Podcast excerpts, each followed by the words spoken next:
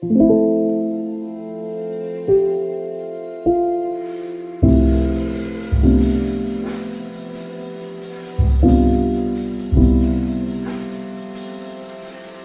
det att prata om allt?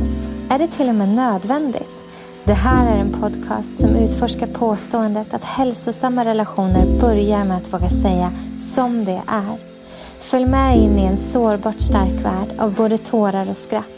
Varmt välkommen till Pingst Relationer.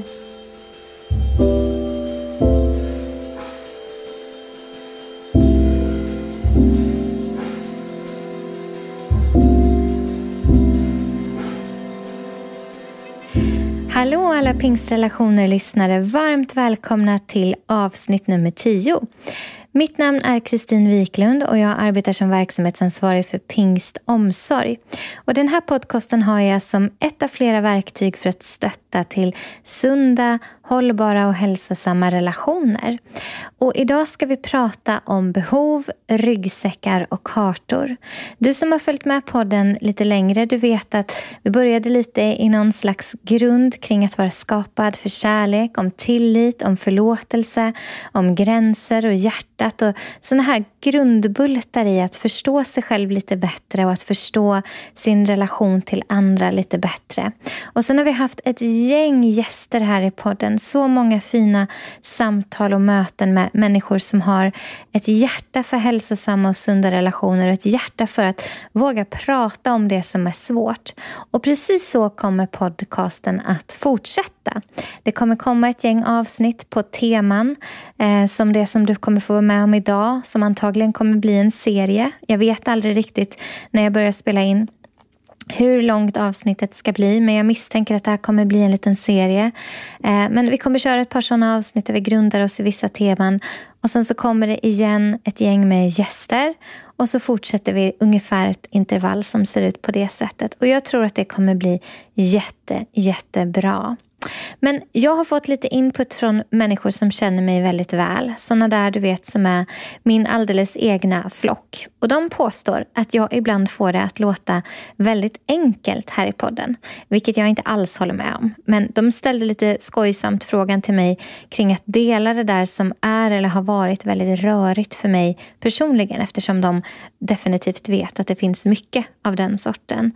Eh, de hotade även lite grann, eller skojade kanske jag ska säga, om att vara med i kommande avsnitt och outa mig om jag inte outar mig själv. Jag välkomnade dem och nu har jag även helt öppet här officiellt i podden bjudit in dem till att vara med och gärna outa mig.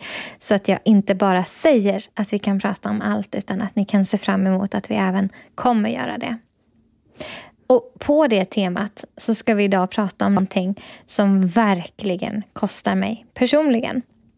Inte bara har kostat mig historiskt sett utan aktivt i presens fortfarande kostar mig att dela.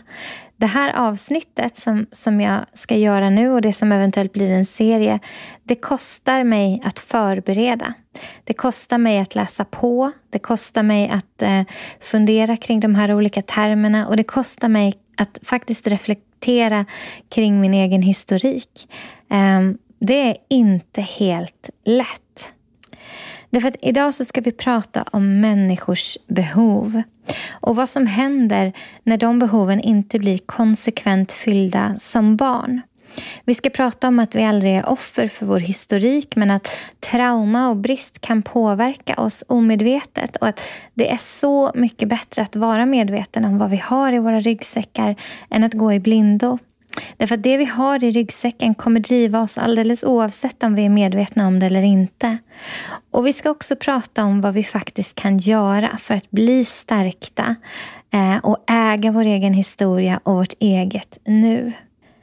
Och varför är det här så kostsamt då? Därför att i min egen historik så finns det brist. Det finns saker som inte blev mätta och fyllda konsekvent. Och det har påverkat mig. Och därför när jag pratar om det här så är det inte bara allmänna begrepp eller allmänna tankar och liksom citat ur böcker och funderingar utifrån kurser utan det är också upplevelser som på riktigt har gått igenom mitt hjärta och mina tankar, min kropp, mina känslor. Eh, så det perspektivet hoppas jag ska kunna tillföra någon slags um, tillit till dig som lyssnare att veta att det här är inte bara ord utan jag vet att det här är svårt. Jag vet att det här är kämpigt och jag vet att man kan kämpa ett helt liv med konsekvenserna av bristen som kan uppstå.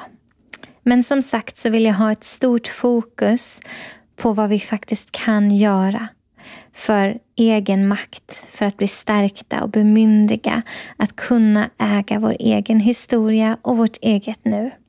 Men för att kunna göra det så behöver vi förstå lite grann hur vi människor fungerar. Och hur det faktiskt fungerar när vi tror på saker, när vi tror att någonting är sant, när vi bygger upp kartor och världar och begreppsförståelse inom oss. Man kan väldigt, väldigt förenklat säga att när vi är barn, under våra formativa år som barn, så målas det upp kartor i vår hjärna som bygger ett trossystem som får oss att tänka och förstå och resonera och relatera till olika, hem, eh, olika teman och olika ämnen. Och De här kartorna de målas upp baserat på vad vi ser och vad vi hör och vad vi upplever, våra sinnesintryck. Det som vi blir visade av våra föräldrar och syskon och vänner och lärare. Det som vi blir lärda och undervisade om. Det som vi ser andra människor som är viktiga för oss visa kring olika teman. Till exempel hur vi ser våra föräldrar interagera, hur vi ser våra lärare hantera olika situationer, hur vänner behandlar oss, vilka filmer vi ser, vad vi läser, vilken musik vi lyssnar på, hur vi blir mötta och behandlade när någonting händer, positivt eller negativt. Eh, ni förstår vad jag säger.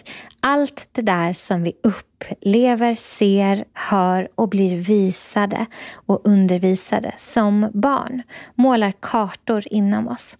Och de kartorna bygger det här trosystemet som får oss att tänka att det här är sanningen och slutsatsen på det här temat. Det här är sanningen och slutsatsen på det här temat. Och vi har en mängd kartor inom oss. Vi har kartor som säger någonting om ekonomi, om relationer, om sex, om vänskap, om äktenskap, om vad som som är farligt, om vad som är roligt, hur kommunikation går till, vad som händer när det sker, vad rädsla är och så vidare och så vidare.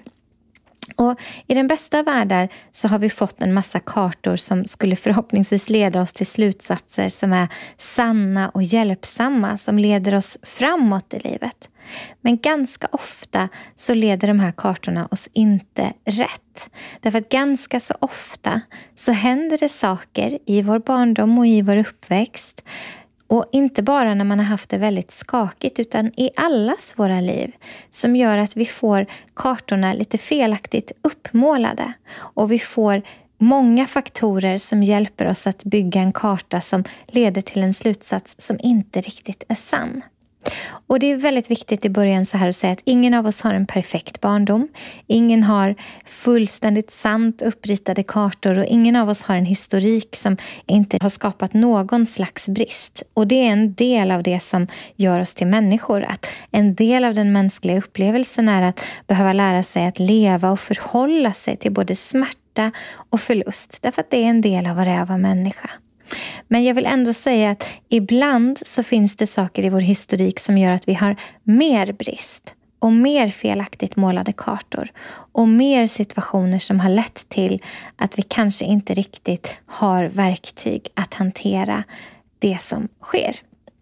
Men vi är aldrig maktlösa inför de kartorna som har målats upp, den barndomen vi har haft, det förflutna, det som vi har varit med om.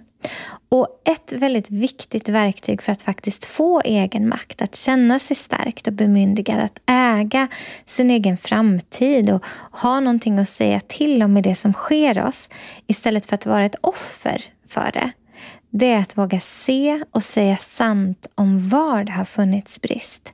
Därför att om vi inte är medvetna om vad vi har med oss, hur kartan har sett ut och vad som finns i våra ryggsäckar, så är det lite grann när man pratar om emotionell hälsa och existentiell hälsa och relationell hälsa och allt det här som vi håller på med. Lite grann som att skjuta i blindo och hoppas att man träffar någonting. Och ibland så kanske man gör det och mår lite bättre men ganska ofta träffar man ingenting alls. Men om vi vågar gå på den här resan av att utforska och ta reda på vart det finns luckor luckor, brist eller sår så ger det oss som ett slags lasersikte så att vi kan träffa på precis rätt punkt. Och då kan vi ge kärlek till den platsen som gör ont. Och ger vi kärlek till den platsen som gör ont så kan vi låta kärlek vara det som sen driver oss. Därför att det vi har varit med om och det vi har i ryggsäcken det kommer att driva oss, vare sig vi vet det eller inte. Och i bästa fall leder våra kartor oss rätt. I många fall så leder de ingenstans alls. Och i vissa fall så leder de oss fel, snett, skevt och det blir styrt av rädsla, oro, otillräcklighet och brist. Så de här kartorna som målar upp någonting inom oss som säger någonting om vad som är sant. De kartorna som sagt, de har ju med våra erfarenheter att göra. Och när vi pratar om erfarenheter så pratar vi vad har vi varit med om? Är vi medvetna om vad vi har varit med om? Därför att självmedveten, självmedvetenheten, det var svårt att säga, självmedvetenheten är så ändlöst viktig. Vad har vi egentligen i våra ryggsäckar? Därför att oavsett om vi vet eller inte, oavsett om vi är medvetna om det eller inte, så kommer det att driva oss, på gott och ont. Och alla människor har ryggsäckar. Och ryggsäckarna kan vara fulla av stenar eller verktyg. Stenar, det är allt det där som har hänt oss, som vi inte riktigt kan sätta ord på, men som ändå tynger oss och påverkar oss. Ni vet bördor, smärtsamma punkter, situationer, eh, tillfällen då det har funnits sår och smärta och brist och svek. Och verktyg, det är när stenarna har lyckats säga sant om, kommit fram i ljuset och slipats till tills dess att de inte längre tynger oss utan istället tjänar oss. Vad menar jag med det? Jo, jag menar att allt det där som ackumulerar inom oss av erfarenheter och upplevelser, smärta, glädje och sinnesintryck, allt det som formar oss, påverkar oss och driver oss. Och om vi tar hand om det som vi har varit med om så kan även det som har varit tungt, även det som har varit sår, även det som har varit smärtsamt bli till ett verktyg och om vi inte tar hand om det så blir det en börda, en sten. Någonting som vi släpper med oss och som begränsar oss och hindrar oss. Och är vi inte medvetna om vilka stenar vi har i ryggsäcken, då blir det väldigt, väldigt, väldigt tungt. Och verktyg, man kan tänka att det är som de där vackra skatterna. Det har kostat oss någonting att erövra dem. Och Det kan vara den där lilla nyansskillnaden, skiftningen i ögat. Det där lilla som inte går riktigt att sätta ord på men som står för att här har det funnits smärta. Här finns det sorg. Men här är jag nu stark för jag äger min egen historia, mitt eget narrativ av det som hänt mig. Det är egen makt och det är motsatsen till att vara ett offer. Att förstå sitt varför handlar därför väldigt mycket om att förstå sin egen historia, sin karta, sin historik, sitt inre, sina erfarenheter, upplevelser på gott och ont och förstå hur det har format oss. Därför att om jag förstår hur det har format mig så kan jag också se hur det nu driver mig. Att förstå sitt varför är inte bara att tänka på vad som är viktigt för mig. Det är att förstå varför det är viktigt för mig. Så förstår vi vad vi har i vår ryggsäck av stenar som är smärtsamma och vi vet att vi har faktiskt makt att göra någonting av det, göra någonting åt det, bli hjälpta, få kärlek till de platserna som gör ont. Då kan vi också se till att skifta vad det är som driver oss. Och ser vi att de här stenarna, de här bördorna skulle kunna slipas till och skickliggöra mig till att få en större förståelse, djupare empati, ehm, bredare medmänsklighet. Här skulle det här kunna bli ett verktyg som inte bara tjänar mig utan tjänar andra om jag vågar säga sant om det. Då kan vi plötsligt se att det som driver oss verkligen, verkligen kan betjäna oss utifrån inte brist utan kärlek. Vi kan gå till Bibeln och tänka på när Paulus säger att det som han vill göra, det gör han inte och det som han inte vill göra, det gör han. Man kan fundera på vad det är som driver Paulus. Och just i den paragrafen, så, de, de verserna, så pratar han ju om ett specifikt tema. Men det är ändå intressant att tänka på vad han vad som får honom att använda de orden. Vad är det som driver Paulus? Vad finns det i hans historik, hans ryggsäck som har format honom? Hur ser hans karta ut? Vad är det som gör att han agerar som han gör och varför? Han pratar här om någonting som är väldigt ursprungligt för oss människor och någonting som vi alla kanske kan känna igen oss i i olika utsträckning. För vem kan inte känna igen sig i att hamna i ett läge där du upprepar samma destruktiva saker om igen? Eller att du konstant lyckas hamna i dåliga arbetssituationer, dåliga vänskapsrelationer, dåliga rutiner. Varför hamnar vi i de där situationerna om och om igen? Varför gör jag det där som jag inte vill göra om och om igen? Kan ledtråden finnas i vår ryggsäck? Kan det finnas någonting där som kan hjälpa oss att förstå det här? Varför vi gång på gång upprepar situationer trots att vi inte vill?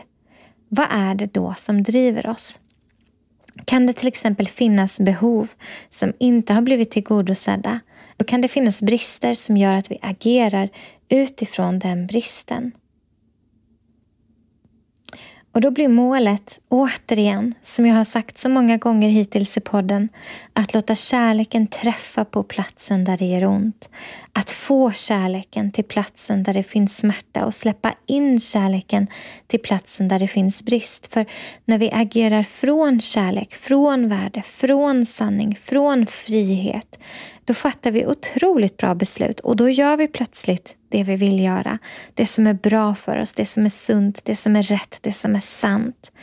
Det är när vi agerar utifrån bristen som vi fattar dåliga beslut och då kan vi känna oss precis som Paulus beskriver det. Den här förvirringen kring hans tankar och handlingar. Därför att när jag, Kristin Wiklund, lever och agerar från en plats av värde, kärlek, sanning och frihet då fattar jag jättebra beslut. Och det gäller dig också. Men när jag lever utifrån brist, rädsla, oro, rädsla för utanförskap, rädslan för att inte få mina behov mätta, då agerar jag inte bra, vist eller konstruktivt. Så vi ska nu prata om vilka behov vi faktiskt har. Och Det här är ju någonting som går att diskutera och det diskuteras ändlöst mycket. Och Det finns massor av olika böcker, rapporter, tankar, filosofiska funderingar, psykologiska funderingar, existentiella funderingar och det finns en mängd olika slutsatser kring det här. Inom psykologin så pratar man ofta om Maslows behovshierarki där han på något sätt har kartlagt att de grundläggande behoven finns längst ner i den hierarkin. Och för att kunna klättra uppåt i den trappan så måste behoven på den lägre nivån vara tillgodosedda. Och då pratar han först om de fysiologiska behoven, mat, sömn, klädsel och bostad. Och steget upp är behovet av trygghet, känslan av säkerhet och harmoni. Steg upp är behovet av närhet, att bli accepterad och att höra till en grupp. Och steget upp är behov av aktning, självrespekt, aktning, självkänsla. Och längst upp så finns behovet av självförverkligande, kreativitet och att utveckla sig själv. Så det är en typ av trappa, tanke, hierarki kring behov. Och Sen kan vi prata om de emotionella behoven som människor har. Laura Duncan som jobbar mycket med det här och stöttar människor i det. Hon pratar om de tio emotionella behoven eller gåvorna som hon kallar det. Som våra föräldrar behöver ge till oss när vi är barn mellan 0 till 12 års ålder. Och finns det brist kring det här, vilket det alltid gör. Men finns det stor brist i det här så skapar det problem i vår uppväxt. Och enligt Laura så är de tio behoven eh, att bli hörd, att bli sedd, att vara accepterad, att bli lekt med, att bli lärd och undervisad, att vara försörjd, att vara beskyddad, att känna sig värdefull, att känna sig tillräcklig och att bli visad omtanke och omsorg. Och Det finns många tänkare och böcker som resonerat kring det här på olika sätt. Och såklart är det svårt att säga så här är det alltid för alla. Jag har gått en del kurser i emotionell och existentiell hälsa och har i dem känt att vissa begreppen då blir tydliga när vi ser på människan som en person skapad i kärlek och förkärlek. Så jag kommer låna lite från bägge de här perspektiven, både Laura Duncans emotionella behov, Maslows eh, behovshierarki och från de kurserna som jag har gått i det här och blandar en del med egna tankar. Så här kommer lite reflektioner som jag har kring det här med behov. Det är alltså ingen absolut sanning men kanske väcker det tankar i dig om dina egna behov. Och syftet med detta det är att du ska fundera över vad det var som målade din karta när du var barn. Hur den såg ut och vart det kanske finns felaktiga slutsatser eller destruktiva slutsatser och vad du har i din ryggsäck av erfarenheter som har bekräftat kanske felaktiga slutsatser eller destruktiva slutsatser. Och vart det finns verktyg där smärtsamma situationer faktiskt har kunnat bli till någonting som hjälper dig och driver dig och, och leder dig framåt. Där du har kunnat omvandla stenar och bördor till verktyg. Men det här är ju kostsamma processer och därför så vill jag vara väldigt försiktig med att säga att så här är det alltid. Utan vill ta med flera olika perspektiv i det.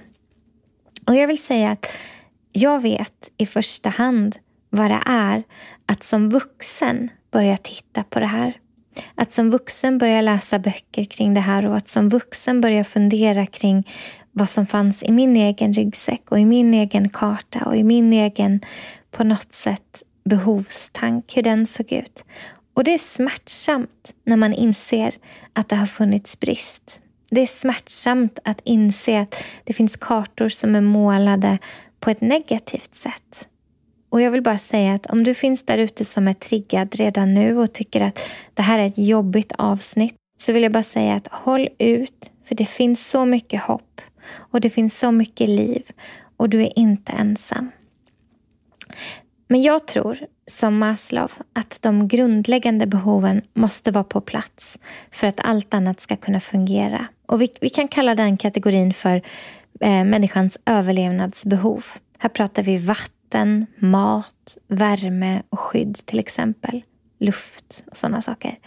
Här kan vi tänka på människan när hon levde i grottor och fara fanns överallt. Då spelar det ingen roll hur välartikulerade vi är om vi inte kan springa från björnen för att överleva. Om de basala behoven inte fungerar så funkar ingenting annat. Vi kan tänka som en programvara i en telefon eller dator. Det går inte, om inte styrsystemen funkar så kommer inga appar fungera. Om vi inte har mat i kroppen så finns det inget utrymme för oss att fundera över hur välartikulerade eller självförverkligade vi är. Så det finns alltså en grund som måste vara på plats först. Och här kan man fundera över vad mer som skulle kunna vara i den grunden. Men vi får nog nöja oss så här så länge. Men principen kring överlevnadsbehoven det är att först när vatten, mat, värme, skydd, de basala överlevnadsbehoven är på plats kan vi ens börja fundera över att få våra mänskliga behov, som är nästa kategori, tillgodosedda. Och här kan vi resonera kring människor på flykt, människor i kris, människor i krig, människor som lever i riktigt traumatiska förhållanden där överlevnadsbehoven inte alltid är självklara. Inte är det konstigt att så mycket annat också blir brist då. Det ger oss ett perspektiv jag tror är viktigt att ha. Därför att trauma kan ju se ut på väldigt många olika sätt. Om vi kommer in nu då i dessa mänskliga behov. Vi pratade innan om den där kartan som målas i barndomen och utifrån den lär vi oss även om behov. Behov är en egen karta i vår hjärna. Att kommer mina behov bli mätta? Och det lär vi oss om våra behov konsekvent blir mätta i vår barndom. Och när jag säger konsekvent då menar jag att det är någonting vi kan räkna med över tid. Att en vetskap, en visshet, en trygghet som leder till att jag inte ens behöver fundera om det. Då menar jag konsekvent. Blir våra behov konsekvent mötta som barn, ja då blir det inte brist. Och blir de inte det, då kan vi människor reagera på lite olika sätt såklart, men ofta antingen med kontroll eller med dissociation. Och kontroll till exempel då att se till att behoven blir mötta. Att jag ska se till, jag ska, det här fanns det brist på och jag ska se till att det aldrig någonsin mer kommer bli brist på det här området. Och vi blir väldigt kontrollerade. Och när jag säger dissociation, menar jag att låtsas som att jag inte behöver dem, förneka att jag behöver dem. Dissociation är som att koppla bort, hålla upplevelser och tankar och känslor och minnen liksom ifrån sitt medvetande. Ibland när någonting har gjort alldeles för ont så kan det här vara en skyddsmekanism inom oss att tränga bort och trycka bort, tränga undan för att inte behöva uppleva smärtan som det innebär att, att eh, associera oss med det hela. Så vi kan reagera med kontroll eller dissociation och säkert på alla möjliga andra sätt. Men det här är de två jag väljer att ta upp just nu. Och det här är intressant när vi går igenom de här behoven nu. För du kommer hitta, för alla människor hittar det, områden och, och, och teman där dina behov inte har blivit konsekvent tillgodosedda. Och då vill jag säga att det gäller oss alla. Det finns inga perfekta föräldrar.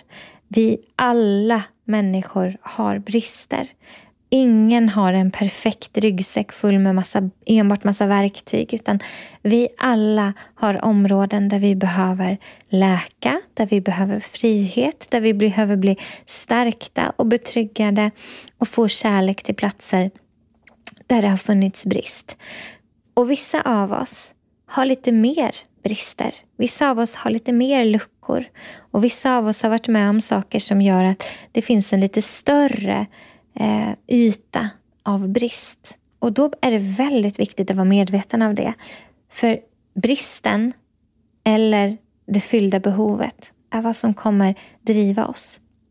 Därför att oavsett om vi trycker bort behoven eller inte så ligger de ändå där i bakgrunden och driver oss. Vi behöver få de här behoven tillgodosedda konsekvent, inte bara ibland.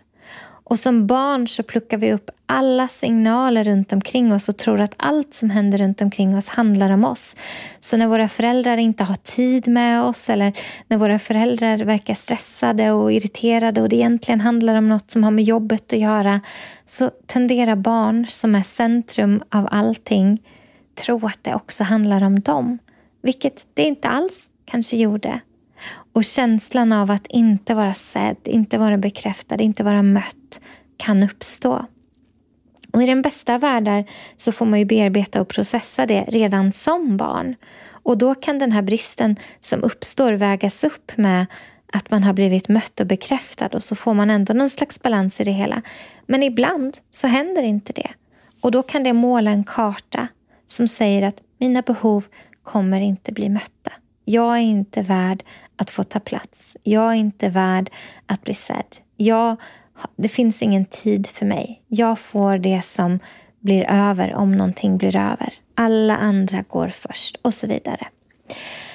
Så ett behov som, som jag ändå vill prata lite om det är behovet av att, att få ska man säga, upplevelsen av medkänsla. Alltså med bekräftelse, att känna sig inkänd med, medkänd med, lyhörd för.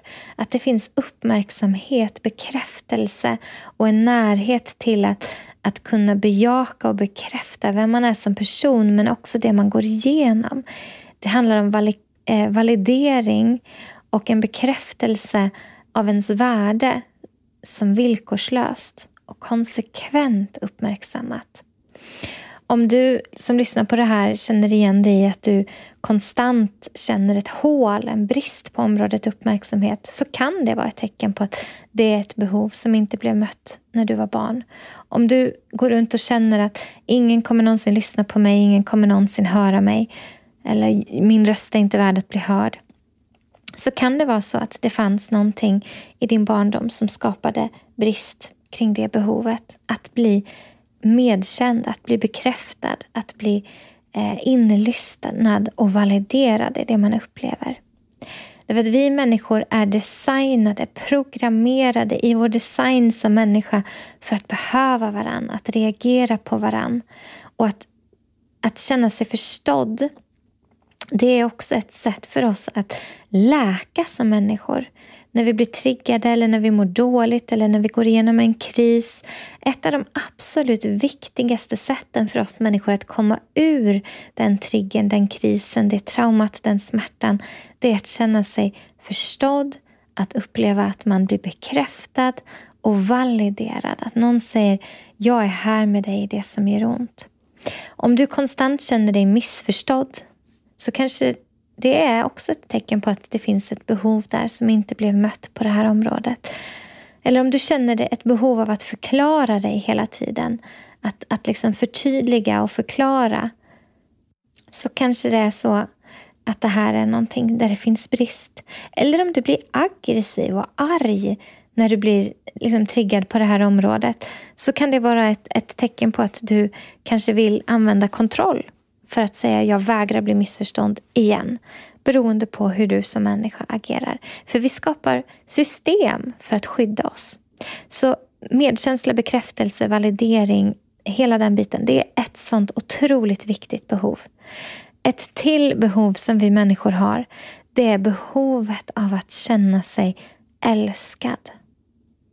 Det här gäller alla. Punkt slut. Allt annat tror jag nästan att vi kan diskutera. Men att få känna sig älskad, det är ingenting som vi kan kompromissa med.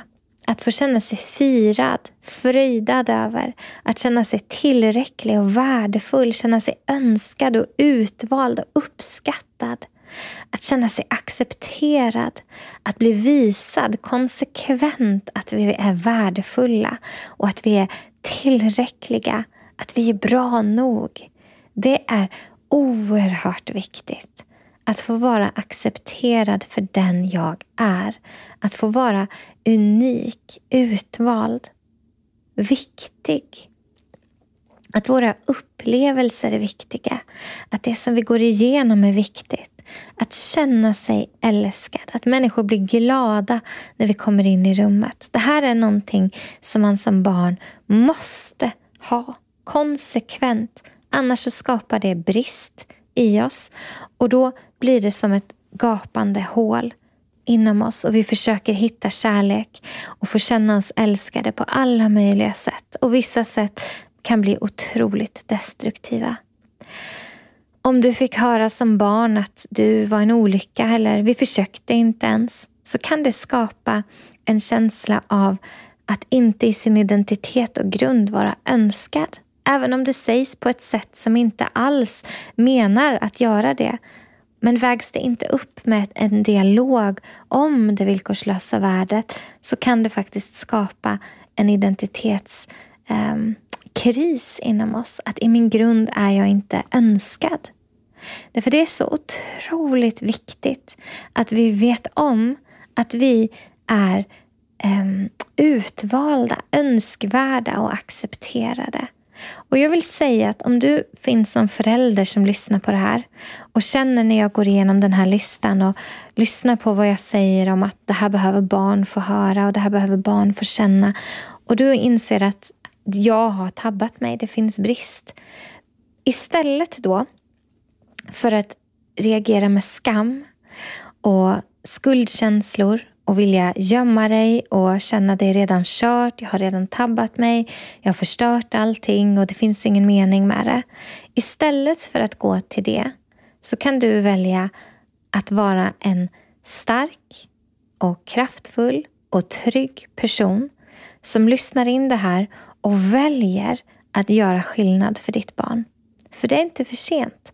De goda nyheterna är att när vi blir bekräftade i att ja, jag är så ledsen. Det fanns brist i din barndom.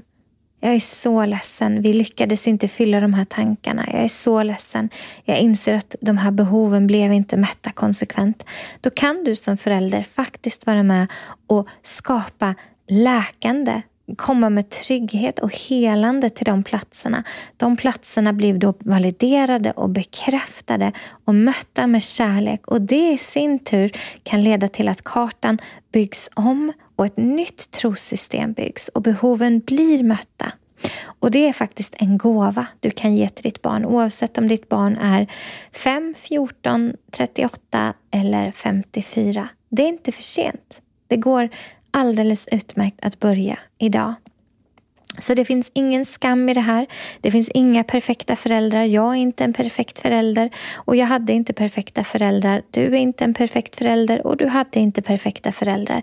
Därför att perfekta föräldrar är en myt. Vi är alla människor och vi är alla människor som kämpar med vårt eget bagage, våra egna kartor, våra egna upplevelser och ryggsäckar och vi gör det bästa vi kan. Och ibland så går det bra och ibland så går det inte bra. Men det viktiga det är att när vi vet att det inte har gått bra, när vi inser att det finns brist, när vi inser att vi har tabbat oss, att vi väljer att göra bättre med den informationen som vi har. Så jag ville bara säga det, för jag kunde nästan känna inom mig att du finns på andra sidan som sitter och klandrar dig själv nu för allt du har inte gjort. Men det finns upprättelse, det finns försoning och det finns liv. Så vi går vidare i listan. Vi var inne på detta med kärlek. Och i kärleken så finns även gemenskapen. Att få tillhöra. Att få tillhöra en familj, att vara utvald, att vara en del av ett sammanhang.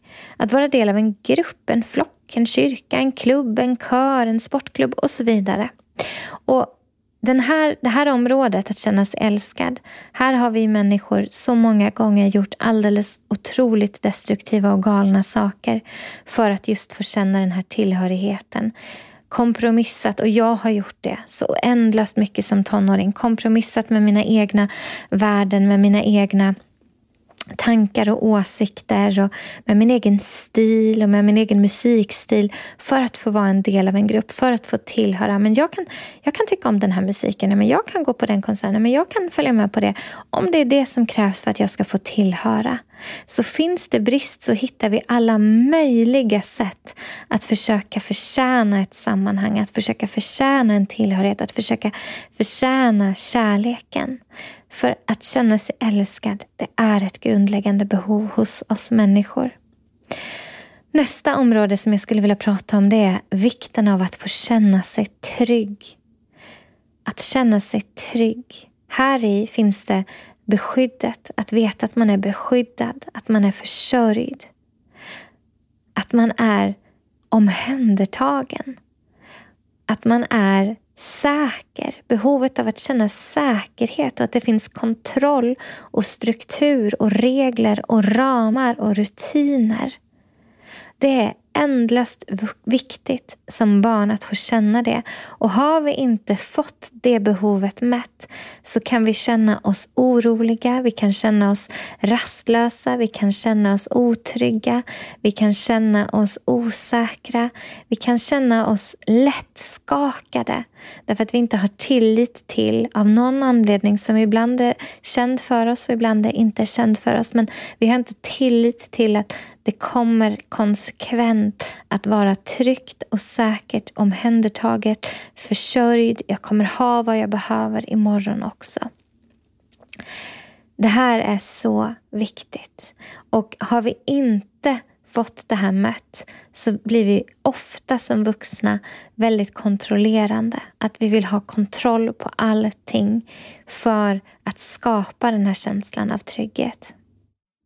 Det här är krångliga områden. Jag vet det och jag rusar igenom det. Och kanske är det så att vi får gå igenom listan idag med alltihopa och prata om det. Och sen får vi kanske ta några samtal där vi konkret pratar igenom oss om hur vi kommer vidare. För jag, jag inser att det här tar ett tag att gå igenom. I tryggheten så, så finns det också känslan av att någon annan är större än mig själv. Att någon annan har koll. Att någon annan har kontroll. Så att jag som barn inte behöver bära den kontrollen. Att jag som barn inte behöver ha koll på alla saker. Det här var en stor brist för mig som barn eftersom så många grundpelare skakade i min barndom av olika skäl. Av skilsmässa och cancer och flyttar och olika saker som hände som gjorde att det blev instabilt för mig som barn så uppstod ett väldigt stort behov i mig av kontroll. Jag ville ha koll på allting. Och det här kämpar jag till viss del fortfarande med. För det var en sån stor grundpelare i mig. Behovet av att få känna mig trygg, beskyddad, försörjd. som blev brist i. Och det har jag till viss del läkt i och jag har till viss del omvandlat de stenarna till verktyg. Men på vissa områden är det här fortfarande riktigt skakigt. Och kanske är det så att, att leva och växa och utvecklas, det är att se mer tydligt och mer sant på vad vi har i vår ryggsäck. Och ju mer vi ser och ju mer vi vet, desto mer kan vi också äga vår historia, vårt narrativ och vår framtid. Och det är faktiskt fantastiskt hoppfullt. Ett till område som vi behöver få behoven mättade i som barn för att veta att vi är trygga när vi växer upp, det är att känna oss omhändertagna. Här finns det att bli lekt med som barn, att inte vara ensam. Att du vill uppleva min värld med mig, du vill möta mig, du vill glädjas med mig, du vill gråta med mig, du vill skratta med mig, du vill interagera med mig. Så att möta barnet i lek och bli sedd, bli undervisad och bli lärd. De sakerna ligger i att känna sig omhändertagen och det behöver bli mött när vi är barn. Att få känna sig stark i sig själv. I engelskan finns det ett så bra ord som är powerful.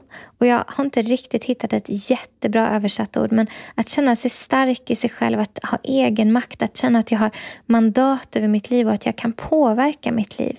Det är ett behov som vi har.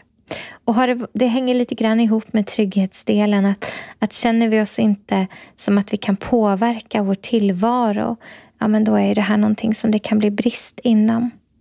Och sen finns att det finns ett behov av omtanke, omsorg och tillgivenhet.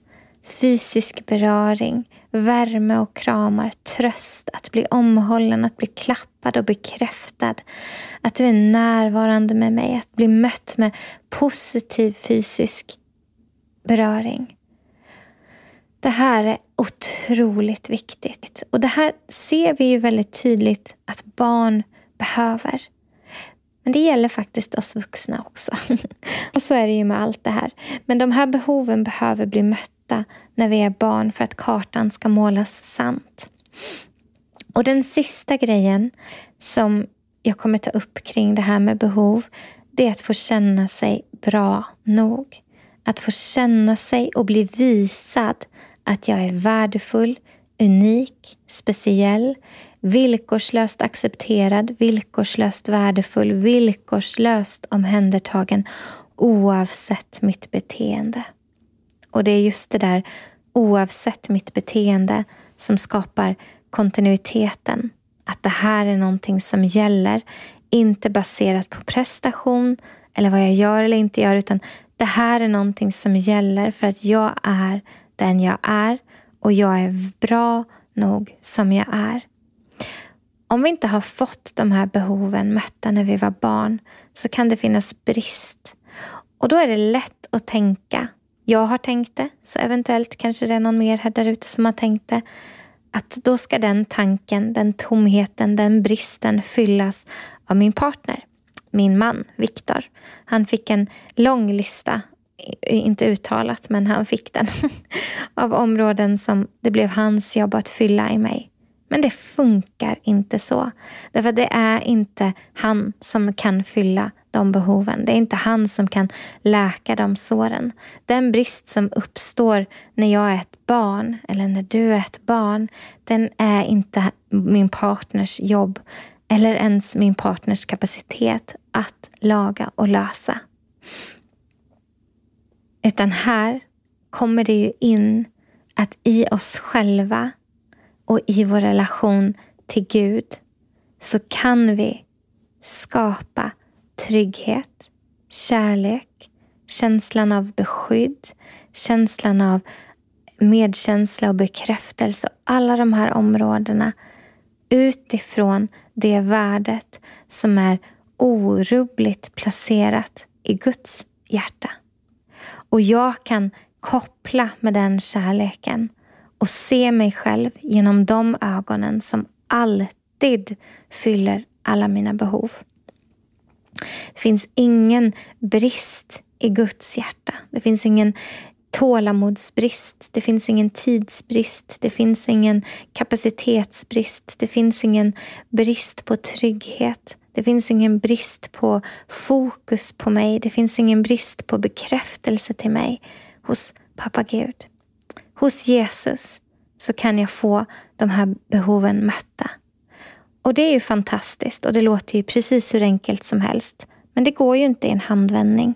Utan det är ju, kommer vi in i förlåtelse, vi kommer in i tillit, vi kommer in i att förstå vårt värde. Vi kommer in i att förstå hur tankeprocesser och hjärtat och hjärnan, hur det fungerar. Vi kommer in i att bryta destruktiva vanor och mönster, att söka hjälp, att gå och prata med någon, att få medvandrare kring mig som jag kan liksom ha någon slags dialog med om att det här området är svårt för mig.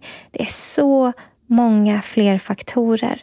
Men ytterst sett så är det så att det finns hopp för att de här behoven kan bli fyllda igen som vuxen.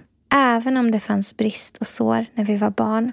Och det första steget i det, det är att förstå att vi har lärt oss hur vi ska behandla oss själva genom hur vi blev mötta emotionellt som barn. Att förstå att det här faktiskt är så här.